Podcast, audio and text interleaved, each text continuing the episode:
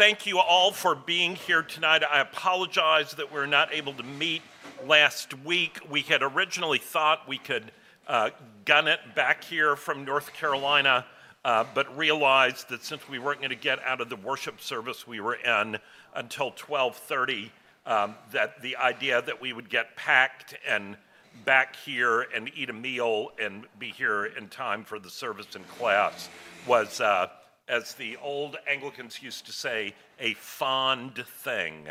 So, uh, some of us got back at six, some of us got back at seven. So, depends on who was driving. Yes. Uh, but also, just in case you were wondering, do not come next Wednesday because we will not be here. I mean, if you want to come, that's great, but uh, you won't be able to get in. uh, because since it is the day before Thanksgiving, we will be off, but we will pick up the Wednesday after that. So, uh, this week we have a piece of music that uh, I don't think anyone is going to get. So, we'll see what happens with that.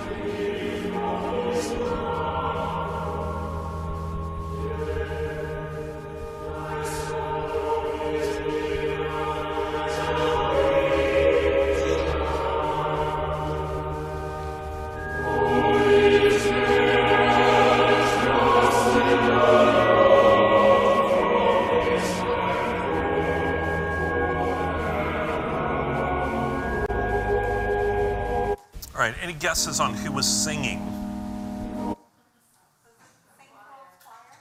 Uh, no, that's always a good guess.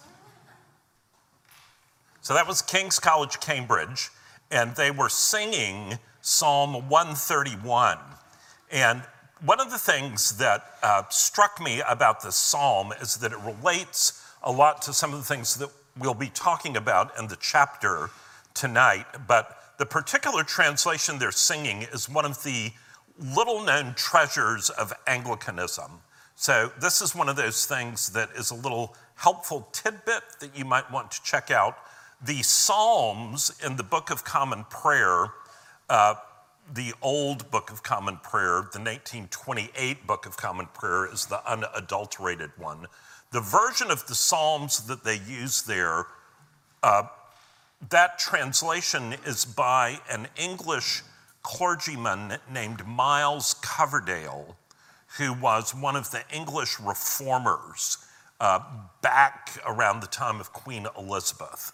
And it is, in my mind, a remarkably fresh translation. If you're used to reading the Psalms, it can be a great exercise to go back and read the Coverdale translation. Um, not coincidentally, it was also C.S. Lewis's favorite translation of the Psalms. So um, I would commend that to you. But the words that they were singing, which might have been a little hard to make out, are as follows Lord, I am not high minded. I have no proud looks. I do not exercise myself in great matters which are too high for me but I refrain my soul and keep it low like a child that is weaned from his mother. Yea, my soul is even as a weaned child. And it's this idea of leaning on the Lord and not being all puffed up about how great you are. So we'll see how that plays out in tonight's chapter. So let's say our verse together. It is for freedom that Christ has set us free. Stand firm, therefore, and do not submit again to a yoke of slavery.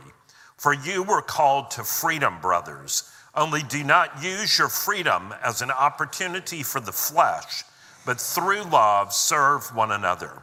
For the whole law is fulfilled in one word you shall love your neighbor as yourself. So, a word of welcome to anyone who is new, whether in person or uh, in podcast land. We're delighted to have you. Uh, if you are new, there are three approaches to this class. You can be on the beach, which means you do virtually nothing. Um, you may occasionally show up. If that's all you want to do, that is great. Uh, or you can snorkel, you can go deep on the parts that you like and ignore the rest. Or you can scuba dive and follow all of the things uh, from every class and every link and every article. And that brings me to the email list. If you are not on the email list and you uh, would like to be, please Google St. Philip's Church, Charleston, USA, and you will find me on the website and just ask me to add you to the list. If you think you were on the list and all of a sudden you're not getting class emails anymore, please let me know. Sometimes that might mean that it's going to your spam folder.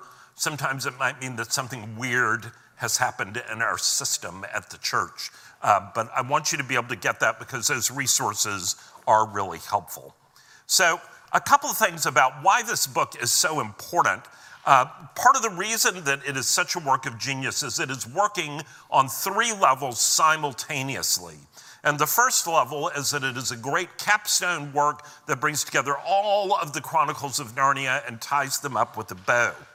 It is also a profound reflection on the fall of man, the sin of Eden in Genesis 3, uh, and that goes on to explore the means of grace and the glory of heaven. And it is also a very remarkable parable about following Jesus It's really applicable right now in our culture because of its emphasis on the importance of truth and word. So that's part of the reason we're spending all this time with it. And just a reminder that part of the reason that Lewis wrote this book and wrote many of his works of fiction was that he understood that people were deaf to logical argument and most people's eyes glazed over when you talked about theology.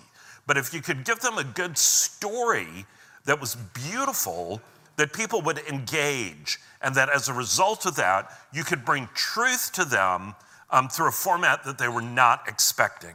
And so that is what he is up to here. So um, for the past couple of weeks, we've been watching this story develop. We saw the ape um, in charge of everything, who has set himself up as uh, the mouthpiece of this fake Aslan.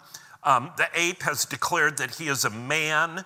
No one can call him an ape without being uh, put in jail or penalized in some way. It is quite obvious that he is an ape, but he is insisting that he's a man and you have to treat him as one. And then we had in chapter four Tirian, the true king of Narnia, tied up prisoner and being ministered to in this beautiful and loving way by all of the creatures of Narnia. And Tirian crying out, feeling sort of crazy and thinking if anyone hears me, they'll think I'm crazy, but crying out to Aslan, Aslan, Aslan, please come help me. Not for me, but please come and save Narnia. And probably a part of him is thinking I'm just yelling into the air and making a fool of myself. But there was that kernel of faith in him that said, This is important.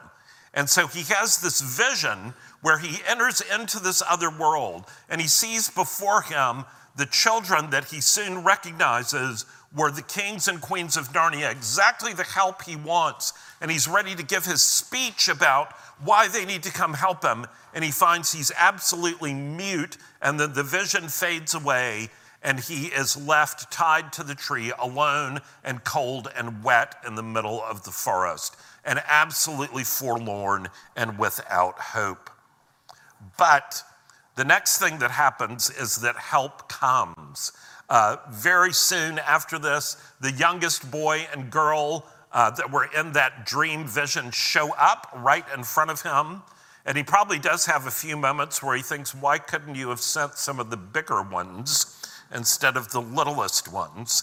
Uh, but they introduce themselves to Tirian. He recognizes their names as some of the great heroes out of Narnian history. They free him, they go to this guard tower and put on armor and disguises. And then that brings us to chapter six, which we're going to begin to explore tonight. And what happens in chapter six is that Tirian has been testing Eustace and Jill and their skill level in different things, uh, archery and sword fighting. And he is very, very surprised to find that they are actually quite accomplished.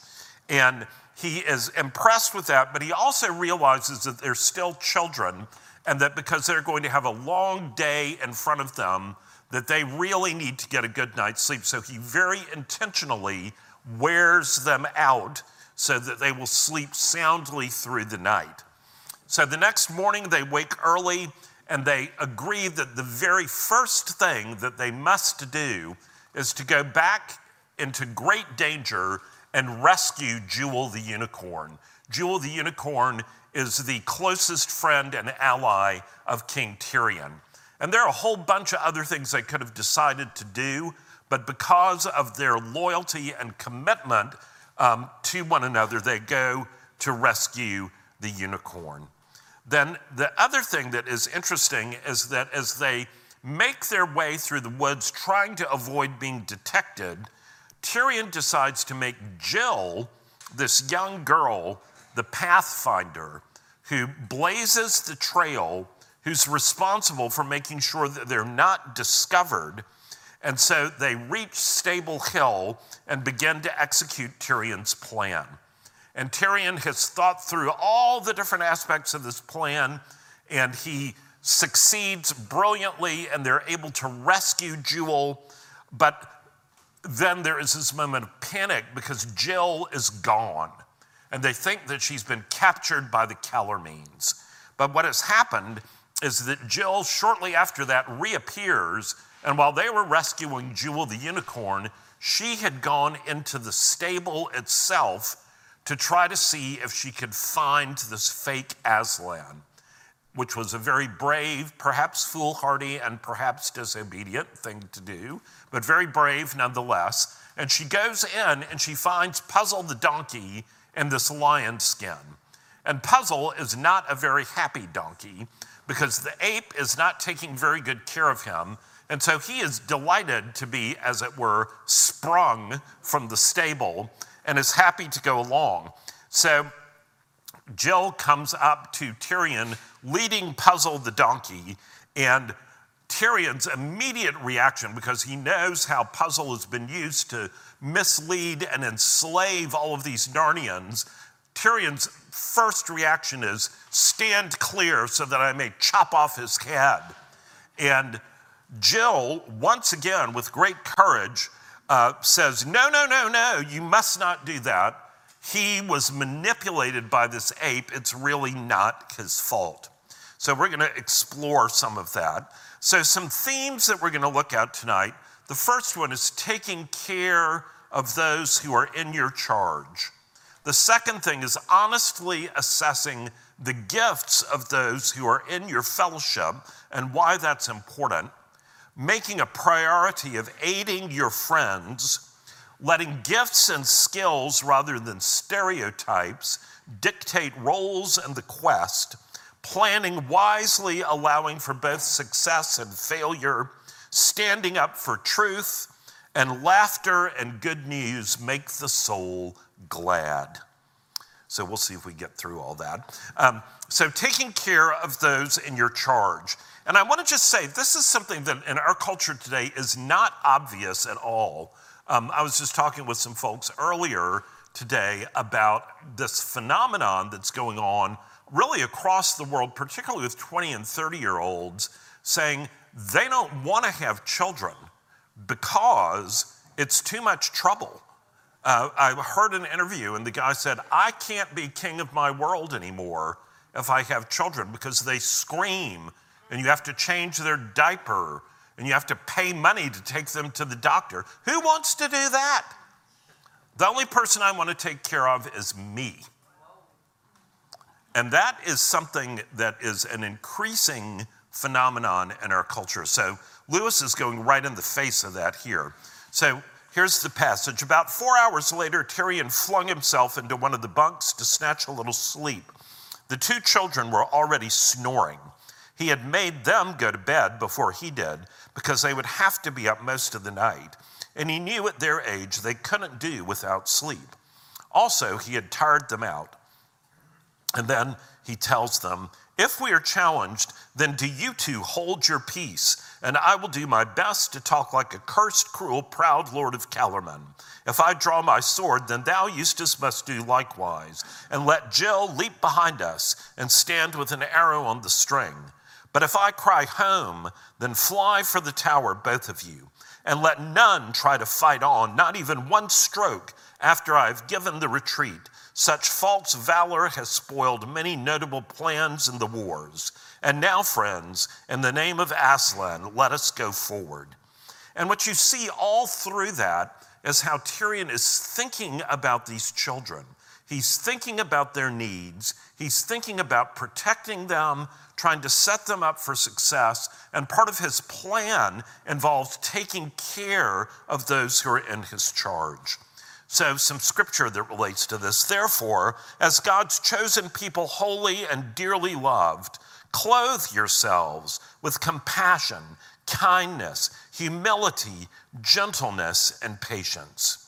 And then from Romans, we who are strong ought to bear with the failings of the weak and not to please ourselves. Each of us should please our neighbors for their good to build them up.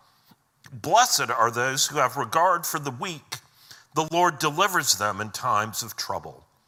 See that you do not despise one of these little ones, for I tell you that in heaven their angels always see the face of my Father who is in heaven. And then from Psalm 82 rescue the weak and the needy, deliver them from the hand of the wicked. And jumping back up to that Romans verse, we who are strong ought to bear with the failings of the weak and not to please ourselves. If there was ever a culture that had as its top goal to please ourselves, that would be the culture that we live in right now.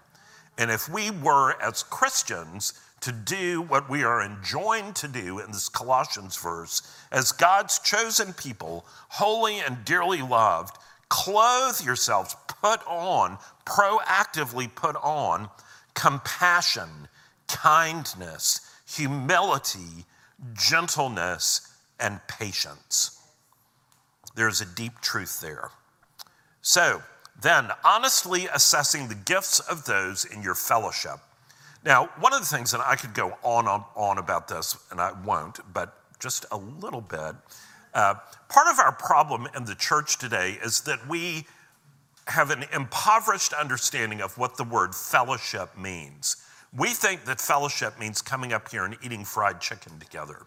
And I love fried chicken as much as the next guy.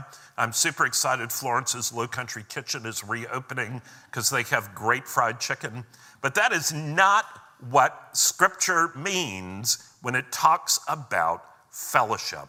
Fellowship is the body of people who are sold out to following Jesus Christ, who are in company together to walk with each other and trying to bring the kingdom of God and to follow the leading of the Holy Spirit. And there is no way you can do that if you don't know what the gifts are that have been given to the people that are in your fellowship. You can't encourage someone's gifts if you don't know what they are. And so there's a beautiful example of this in this story. Tirian had given Jill some practice in archery and found that not, though not up to Narnian standards, she was really not too bad. Indeed, she had succeeded in shooting a rabbit and was already skinned, cleaned, and hanging up. He had found that both the children knew all about this chilly and smelly job. They had learned that kind of thing on their great journey through giant land in the days of Prince Rilian. Then he had tried to teach Eustace how to use his sword and shield. Eustace had learned quite a lot about sword fighting on his earlier adventures, but that had been all with a straight Narnian sword. He had never handled a curved Calormene scimitar, and that made it hard, for many of the strokes are quite different, and some of the habits he had learned with the long sword had now to be unlearned again. But Tirian found that he had a good eye and was very quick on his feet. He was surprised at the strength of both the children. It was hard to pick up their bearings. It was Jill who set them right again. She knew her Narnian stars perfectly, having traveled so much in the wild northern lands, and could work out the direction from other stars, even when the spearhead, the spearhead is their version of the North Star, even when the spearhead was hidden. As soon as Tirian saw that she was the best pathfinder of the three of them, he put her in front. And then he was astonished to find how silently and almost invisibly she had glided on before them. Now, just imagine if Tirian was so full of himself that he thought, What could these other people that are here possibly do to help me on this quest, especially since they are young children? Young children, you just shut up and follow me. How prone are we to rely on our own gifts and think that we are indispensable, whereas in fact, God has placed us in a fellowship of believers with many gifts that might enable us to do things beyond which we could ask or imagine. Listen to these scriptures. For by the grace given to me, I say to everyone among you, not to think of himself more highly than he ought to think, but to think with sober judgment each according to the measure of faith that God has assigned. For as in one body we have many members, and the members do not all have the same function, so we, though many, are one body in Christ, and individually members one of another, having gifts that differ according to the grace given to us, let us use them. That is a verse that will bear great reflection. So, making a priority of aiding your friends. Again, this is something that, if you go back in the history of the Western world, has always been a very high value, even among people who are not Christians, although I would say they borrowed it from Christianity. Uh, just a little rabbit trail for a moment. If you are a reader and you like history, get Tom Holland's book that's called Dominion. Uh, it is a fascinating book. Tom Holland is a brilliant historian, um, particularly of classical Greek and Rome. He is a scholar's scholar, uh, and he is not someone uh, who is, as of yet, a believer, although I think he's teetering on the edge. Uh, but when he wrote this book, basically he's tracing why do we have so many of the freedoms that we have in the Western world, because a lot of these freedoms did not exist in the ancient world. And what he concludes is that the game changer was the introduction of the Christian faith. And he said, every major freedom that we see in Western civilization derives at some level from the Christian faith. And so, this whole idea of aiding your friends is something that comes right from Jesus' words in John 15 and those Last Supper dialogues the night before Jesus was crucified, where he says, Greater love has no man than this, that he lay down his life for his friends. And so, this idea that you deserve to give loyalty to your friends is hugely important, particularly when you live in a narcissistic culture, because that idea is not out there right now. Um, I think about that movie that came out, gosh, 30 years ago. That makes me feel so old. It's this movie called Stand By Me, um, that is a movie about some 12 year old boys um, and has a lot of really interesting meditations about friendship. But you see in that movie how they do stand by each other. But I wonder today, I think it'd be hard to make that movie because people are trained to not do that. They're trained to look out for number one. So, what the story here says, all three of them agreed that the very first thing they must do was to go back to Stable Hill, Remember, that's the place where the ape is, where the Calormene soldiers are. It is a dangerous place to go. The very first thing they must do was to go back to Stable Hill and try to rescue Jewel the unicorn. After that, if they succeeded, they would try to get away eastward and meet the little army which Roonwit the centaur would be bringing from Cair Paravel. So they make this their top priority, even though they know it is super dangerous. So, some scripture. Do nothing, that's a strong word, nothing, nothing, not anything. Do nothing out of selfish ambition or vain conceit. Rather, in humility, value others above yourselves. And then, as we just said, greater love has no one than this to lay down one's life for one's friend. And then from Proverbs, which is full of this theme do not forsake your friend or a friend of your family, and do not go to your relative's house when disaster strikes you. Better a neighbor nearby than a relative far away. A man of many companions may come to ruin, but there is a friend who sticks closer than a brother. Now, many of us have been in situations where we had those kinds of friends, and very often we are grateful for that. But I think the more important question and challenge is who do we need to be that kind of friend to in our day to day life? Then this one is sort of like figuring out the gifts and skills, but slightly different. Let gifts and skills, rather than stereotypes, dictate roles in the quest. It was Jill who set them right again. She had been an excellent guide in England, and of course, she knew her Narnian stars perfectly, having traveled so much in the wild northern lands, and could work out the direction from other stars even when the spearhead was hidden. As soon as Tirian saw she was the best pathfinder of the three of them, he put her in front. And then he was astonished to find how silently and almost invisibly she glided on before them. By the mane, he whispered to Eustace, this girl is a wondrous wood maid. If she had dryad's blood in her, she could scarce do it better. Some scripture. As each has received a gift, use it to serve one another. Use it to serve one another. As good stewards of God's varied grace, whoever speaks is one who speaks oracles of God. Whoever serves is one who serves by the strength that God supplies, in order that in everything God may be glorified through Jesus Christ. Now, there are a variety of gifts, but the same Spirit. And there are varieties of service, but the same Lord. And there are varieties of activities, but it is the same God who empowers them all and everyone. To each is given the manifestation of the Spirit for the common good.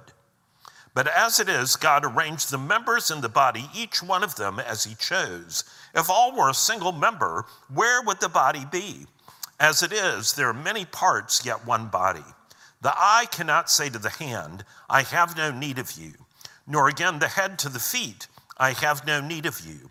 Don't let anyone look down on you because you are young, but set an example for the believers in speech, in conduct, in love in faith, and in purity.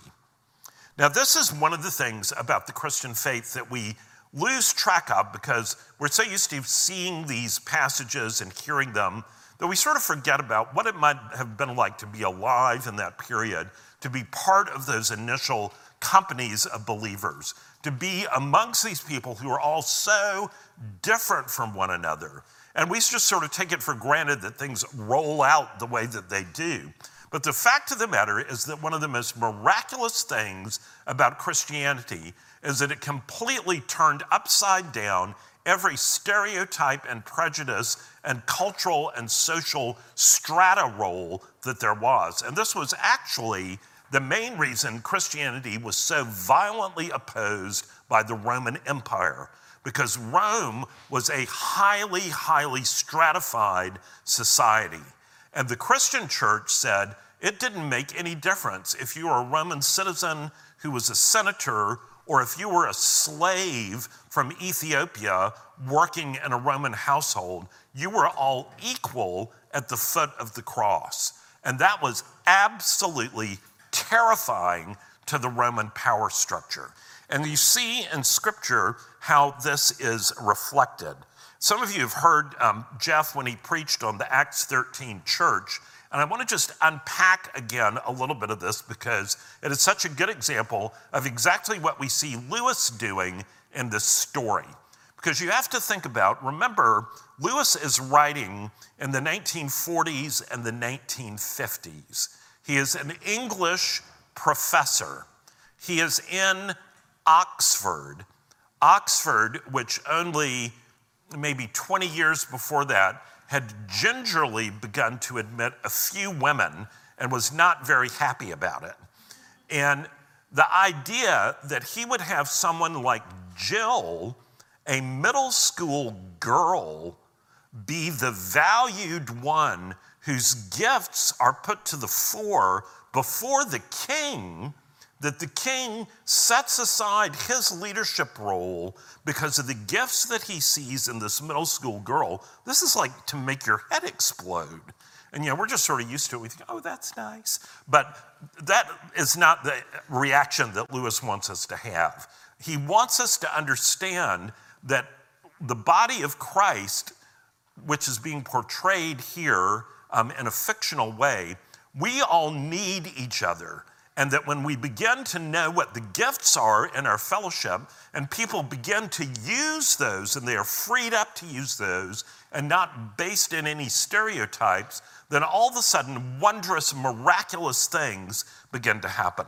So, this is Acts 13.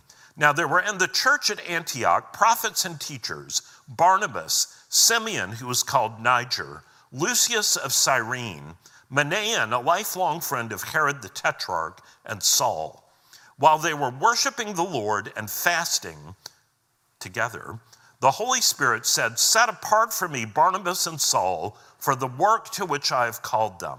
Then, after fasting and praying, they laid, laid their hands on them and sent them off. Now, I just want to say, if they hadn't done this and hadn't sent them off, probably a good half of the New Testament wouldn't be there because all of those books, like Ephesians, Philippians, Thessalonians, are written because these two men were sent out to share the gospel after these four men were worshiping and praying together and listening to the Holy Spirit. But the remarkable thing is who these four men were. This is the kind of thing that absolutely made the Romans quake in their boots. So, first you have Barnabas. Barnabas is a Levite. A Levite is very prestigious in Judaism, that is the tribe of the priest. But Barnabas has a problem. He is from Cyprus. It's not cool to be from Cyprus if you're a Jew. This is sort of like in Charleston being from off. Um, you, are, you are not accepted. Um, you don't have the right pedigree. Um, so Barnabas is this Levite, but he's not from the right place. He had a lot of money. Um, he's given some of that property um, and sold it and given the money to the apostles. Then there is Simeon called Niger. He is a Gentile from Africa who is black, but he has been converted through the preaching of the apostles. Then we have Manaen. Manaen is part of the Jewish aristocracy. He is rich. He is a member of Herod's household. Um, the word in the Greek means that they were brought up as brothers in the same household. So he grew up in the palace. The Herods were unbelievably rich, they were also unbelievably corrupt. Um, he is Jewish. He's still a friend of Herod the king, but he has converted to the Christian faith. And then we have Saul, the Pharisee and Roman citizen, who has done a complete 180 and is now following Jesus. So you could not find four men who were less likely to actually be together. But all of those other things of the world says your identity is in this, your identity is in your race, or it's in your job, or it's in your religious background, or it's in your social standing or it's in how much money you have. All of that goes right out the window. And the only thing that makes any difference is that they are all followers of Jesus Christ. And that's where their unity is. And when they choose to embrace that unity that is because their identity is only in Jesus, that is when God speaks to them through worship and does this amazing work that is probably the reason that a lot of us are converted now, uh, because the word of God spread because of Barnabas and Paul. So, this is something that is really, really important. These men were an impossible community united by Jesus without prejudice because their identity was in Christ. And this is one of those things that our culture has got so wrong right now. It's telling us that our identity is in all of these other things, and all that does is to separate us and create prejudice. But when we find our identity only in Christ and realize that we are sinners saved by the grace of God, that is where we find hope and the possibility of making a difference. So listen to the scripture. Therefore, if anyone is in Christ, he is a new creation. The old has passed away. Behold, the new has come.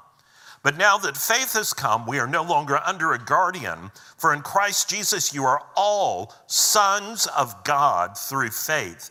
For as many of you as were baptized into Christ have put on Christ. There is neither Jew nor Greek, there is neither slave nor free. There is no male and female, for you are all one in Christ Jesus. Now remember, during this time period, Jews were taught that Gentiles were dogs. A Jew was not permitted to go into the house of a Gentile. Gentiles were taught that Jews were evil. All of these people were taught from a young age to despise one another. But the gospel of Jesus Christ overcomes all of that in the most powerful and beautiful way. And this is something that Lewis portrays in an incredible way all through Narnia. Someone needs to write a book on this topic because it really is quite remarkable. And one of the things that you see through all of these Narnia stories are the most unlikely heroes, particularly for stories written by someone like C.S. Lewis, who was uh, a bachelor white professor in a bougie college. You know, all, all of the labels that our culture would want to put on him that would say he should be canceled. But the fact of the matter is, Lewis wrote about all of these unbelievable heroes, and it is only because of their contributions that the quests in Narnia are able to happen. So the first one is King Frank. King Frank is the first king of Narnia. And remember, Lewis is British, so when he thinks about kings, he's thinking about Buckingham Palace and the, the coronation seat in Westminster Abbey and pomp and circumstance. And he's just seen, when this is being written, the coronation of Queen Elizabeth. King Frank is the driver of a horse cab in London who gets accidentally pulled into Narnia in the early days, and he's got a very broad Cockney accent. And he is made the first king of Narnia. Then we have Reepicheep, the warrior mouse. Uh, Reepicheep, this mouse, who mice generally are despised in England. Um, sometimes we think, you know, Mickey Mouse has sort of changed our view of mice a little bit, but mice are not uh, creatures that people look up to, shall we say. And Lewis chooses to make the most valiant soldier out of all of the stories is Reepicheep the mouse, the one who is the bravest, the most valiant, who has the highest sense of honor and duty, who would go to the death for any of his friends in the company. Then we have Lucy uh, among the four children, who is the real leader. You think Peter, if you've read the stories, there's Peter and Susan and Edmund and Lucy. Lucy is the youngest. Peter is brave and the oldest, but he's not really the leader. Lucy is the leader. And Lucy's name means light. And it is just beautiful the way that he does this. And then Jill in this story, Jill Pole, and Jill is also in the silver chair, this bullied middle school girl who we first meet in the story of the silver chair when she's hiding behind the gym, crying because the other mean girls in her class have been chasing her and bullying her. She's the one that ends up becoming this great hero in Narnia and that we see has just been made the pathfinder for the king. And then there's Puddleglum. Puddleglum is such a great character. If you haven't read The Silver Chair, please do yourself a favor and do that. Puddleglum is someone uh, that Lewis invented out of whole cloth of a new race of creatures called marsh wiggles. And Puddleglum lives in a swamp He's of a different race. He's got green skin. He has funny looking feet. He has a pointy head, and he doesn't smell really good. But Puddleglum is the person that Aslan sends Jill and Eustace to to accomplish the quest in the silver chair. And if it hadn't been for Puddleglum, they would never have been able to do what Aslan called them to do. Now remember, Jill and Eustace are both what the British would call posh. Uh, they go to a um, fancy school, um, they come from families that are upper middle class. So for them to be in a deeply bonded relationship with this person with green skin who lives in a swamp is a pretty big change. But in fact, that is exactly what happens. And you see the same kind of thing in every single one of the Chronicles of Narnia. And as we've said before, Lewis never does anything by accident. And what he's trying to show us is that in the body of Christ, stereotypes have no place, that we are gifted, all of us, by the Holy Spirit with different gifts, and that when the body of Christ is functioning properly, we use those gifts and put the people with those gifts in the right places. And there's this beautiful passage um, in Prince Caspian where Lucy is there with the other children and they're on this perilous journey. And Aslan is trying to show them where to go. But the other children have started relying on their own skills and they can't see Aslan because their faith is weak. Lucy's faith is strong, so she still sees him. But when she says that she sees Aslan, they don't believe her. So this is Lucy speaking. I didn't mean to start slanging the others, but it wasn't my fault anyway, was it? The lion looked straight into her eyes. Oh, Aslan, said Lucy, you don't mean it was. How could I? I couldn't have left the others and come up to you alone. How could I? Don't look at me like that. Oh, well, I suppose I could. Yes, and it wouldn't have been alone, I know, not if I was with you. But what would have been the good? Aslan said nothing. You mean, said Lucy rather faintly, that it would have turned out all right somehow? But how? Please, Aslan, am I not to know? To know what would have happened, child, said Aslan. No, nobody is ever told that. Oh dear, said Lucy, but anyone can find out what will happen, said Aslan. If you go back to the others now and wake them up and tell them you've seen me again and that you must all get up at once and follow me, what will happen? There's only one way of finding out. Do you mean that is what you want me to do? gasped Lucy. Yes, little one, said Aslan. Will the others see you too? asked Lucy. Certainly not at first, said Aslan. Later on, it depends. But they won't believe me, said Lucy. It doesn't matter, said Aslan. So Lucy went back and woke the others and told them they must follow her and Aslan, but they did not believe her. After a long argument, Lucy looked up to see Aslan, whom none of the others could see. She saw he was beating his paw on the ground in impatience. We must go now. At least I must, said Lucy. You've no right to try to force the rest of us like that. It's four to one, and you're the youngest, Susan said. And this passage goes on and on. But what you see is Lucy being obedient because she knows Aslan. She's in relationship with him. She knows his heart and she knows what she's being called to do, and she is doing her level best to try to do it. Although she is the youngest, she is the most inexperienced, and she's got these three older siblings who think they know everything, who are telling her how stupid she is. And yet Aslan doesn't let her off the hook and say, Oh, they're there. Oh, it's so hard. I'm so sorry. He doesn't say that at all. He basically says, Chin up, buck up, go do it. We might learn from that. And then Puddleglum, uh, one of the great pieces of writing in all of Narnia is Puddleglum's speech in the silver chair. And what happens in that story is that Jill and Eustace and Puddleglum are trying to rescue this lost prince who's been bewitched. And he's been taken into the underworld, which is like hell, or the upside down if you watch Stranger Things. Um, so they've been taken into this world, and the witch there is putting the spell on them to try to make them believe that the underworld is all there is.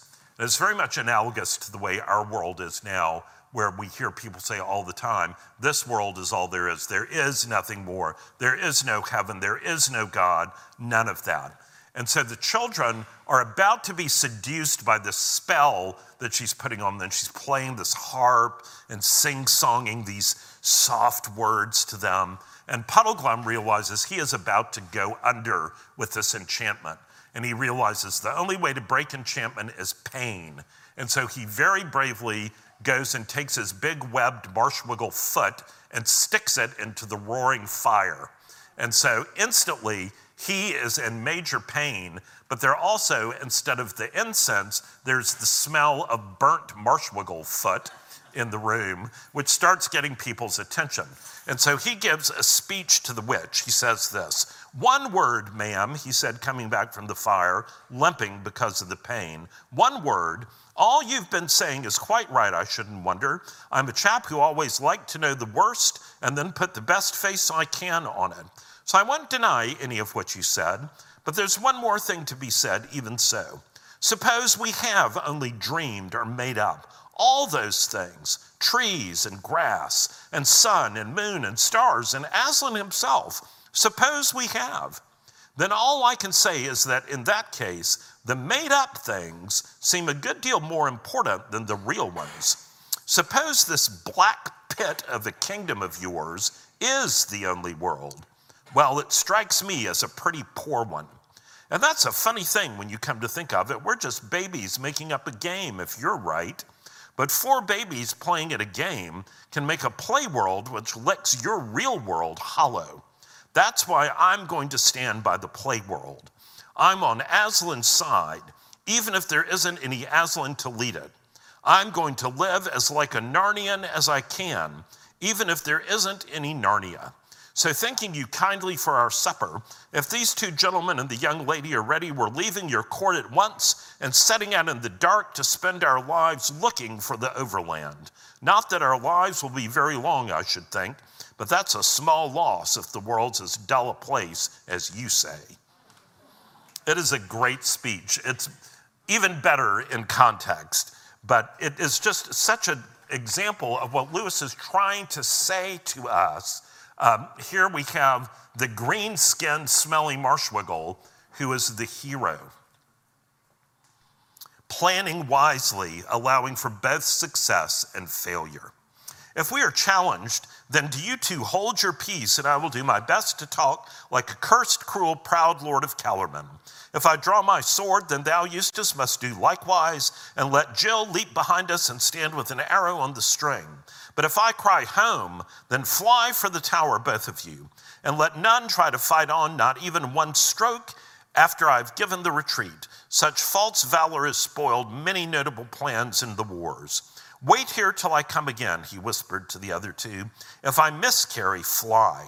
Then he sauntered out boldly in full view of the enemy. Part of what we see here is Tirian is a master of planning. He thinks about every contingency. He thinks about how, what to do if it works. He thinks about what to do if they fail. He thinks about if he's captured, how to protect the children, all of those kinds of things.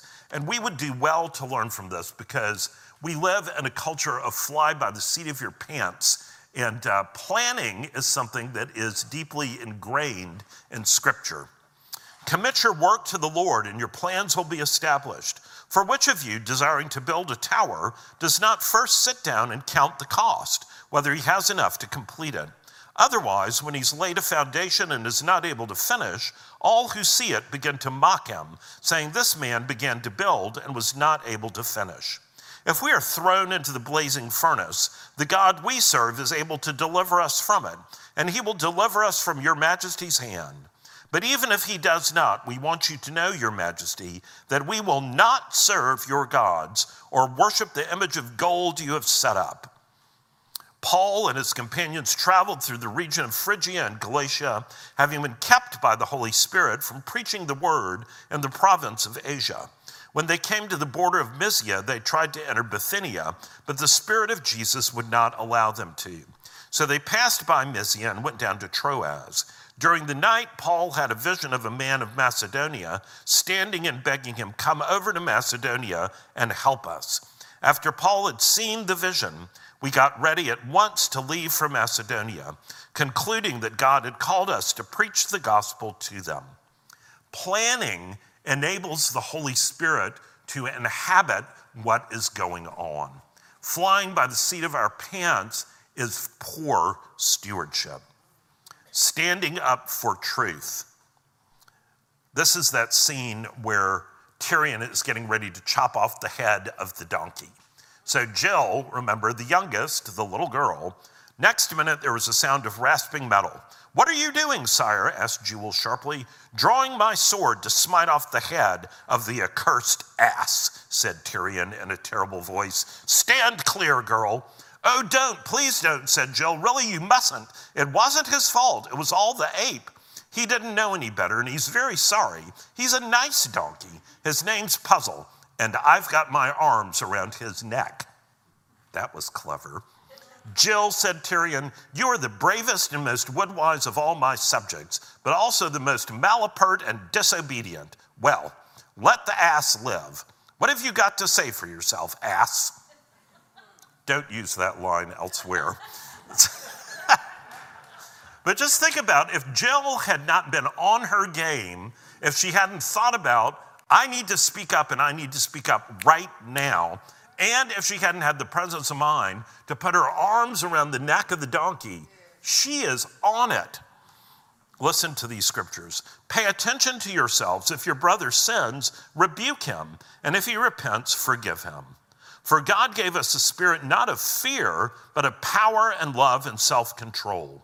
Rather, speaking the truth in love, we are to grow up in every way into Him who is the head, and to Christ.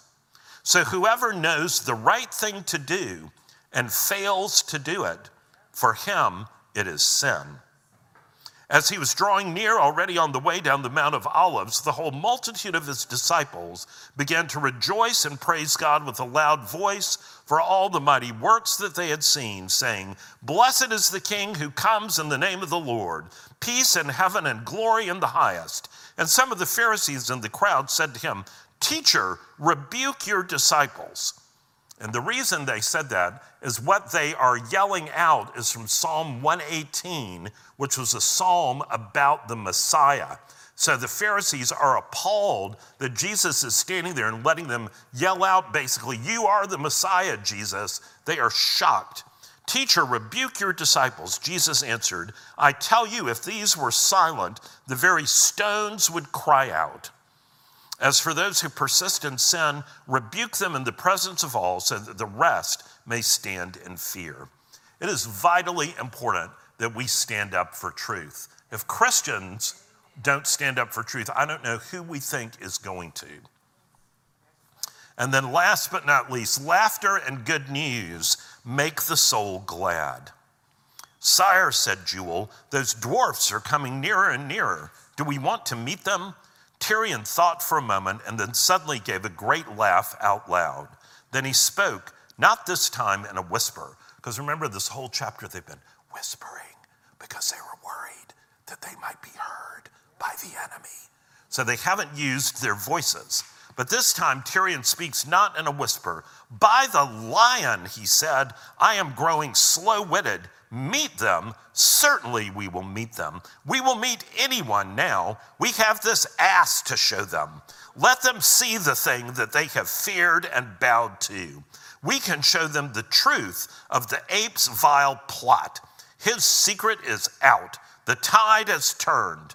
Tomorrow we shall hang that ape on the highest tree in Narnia.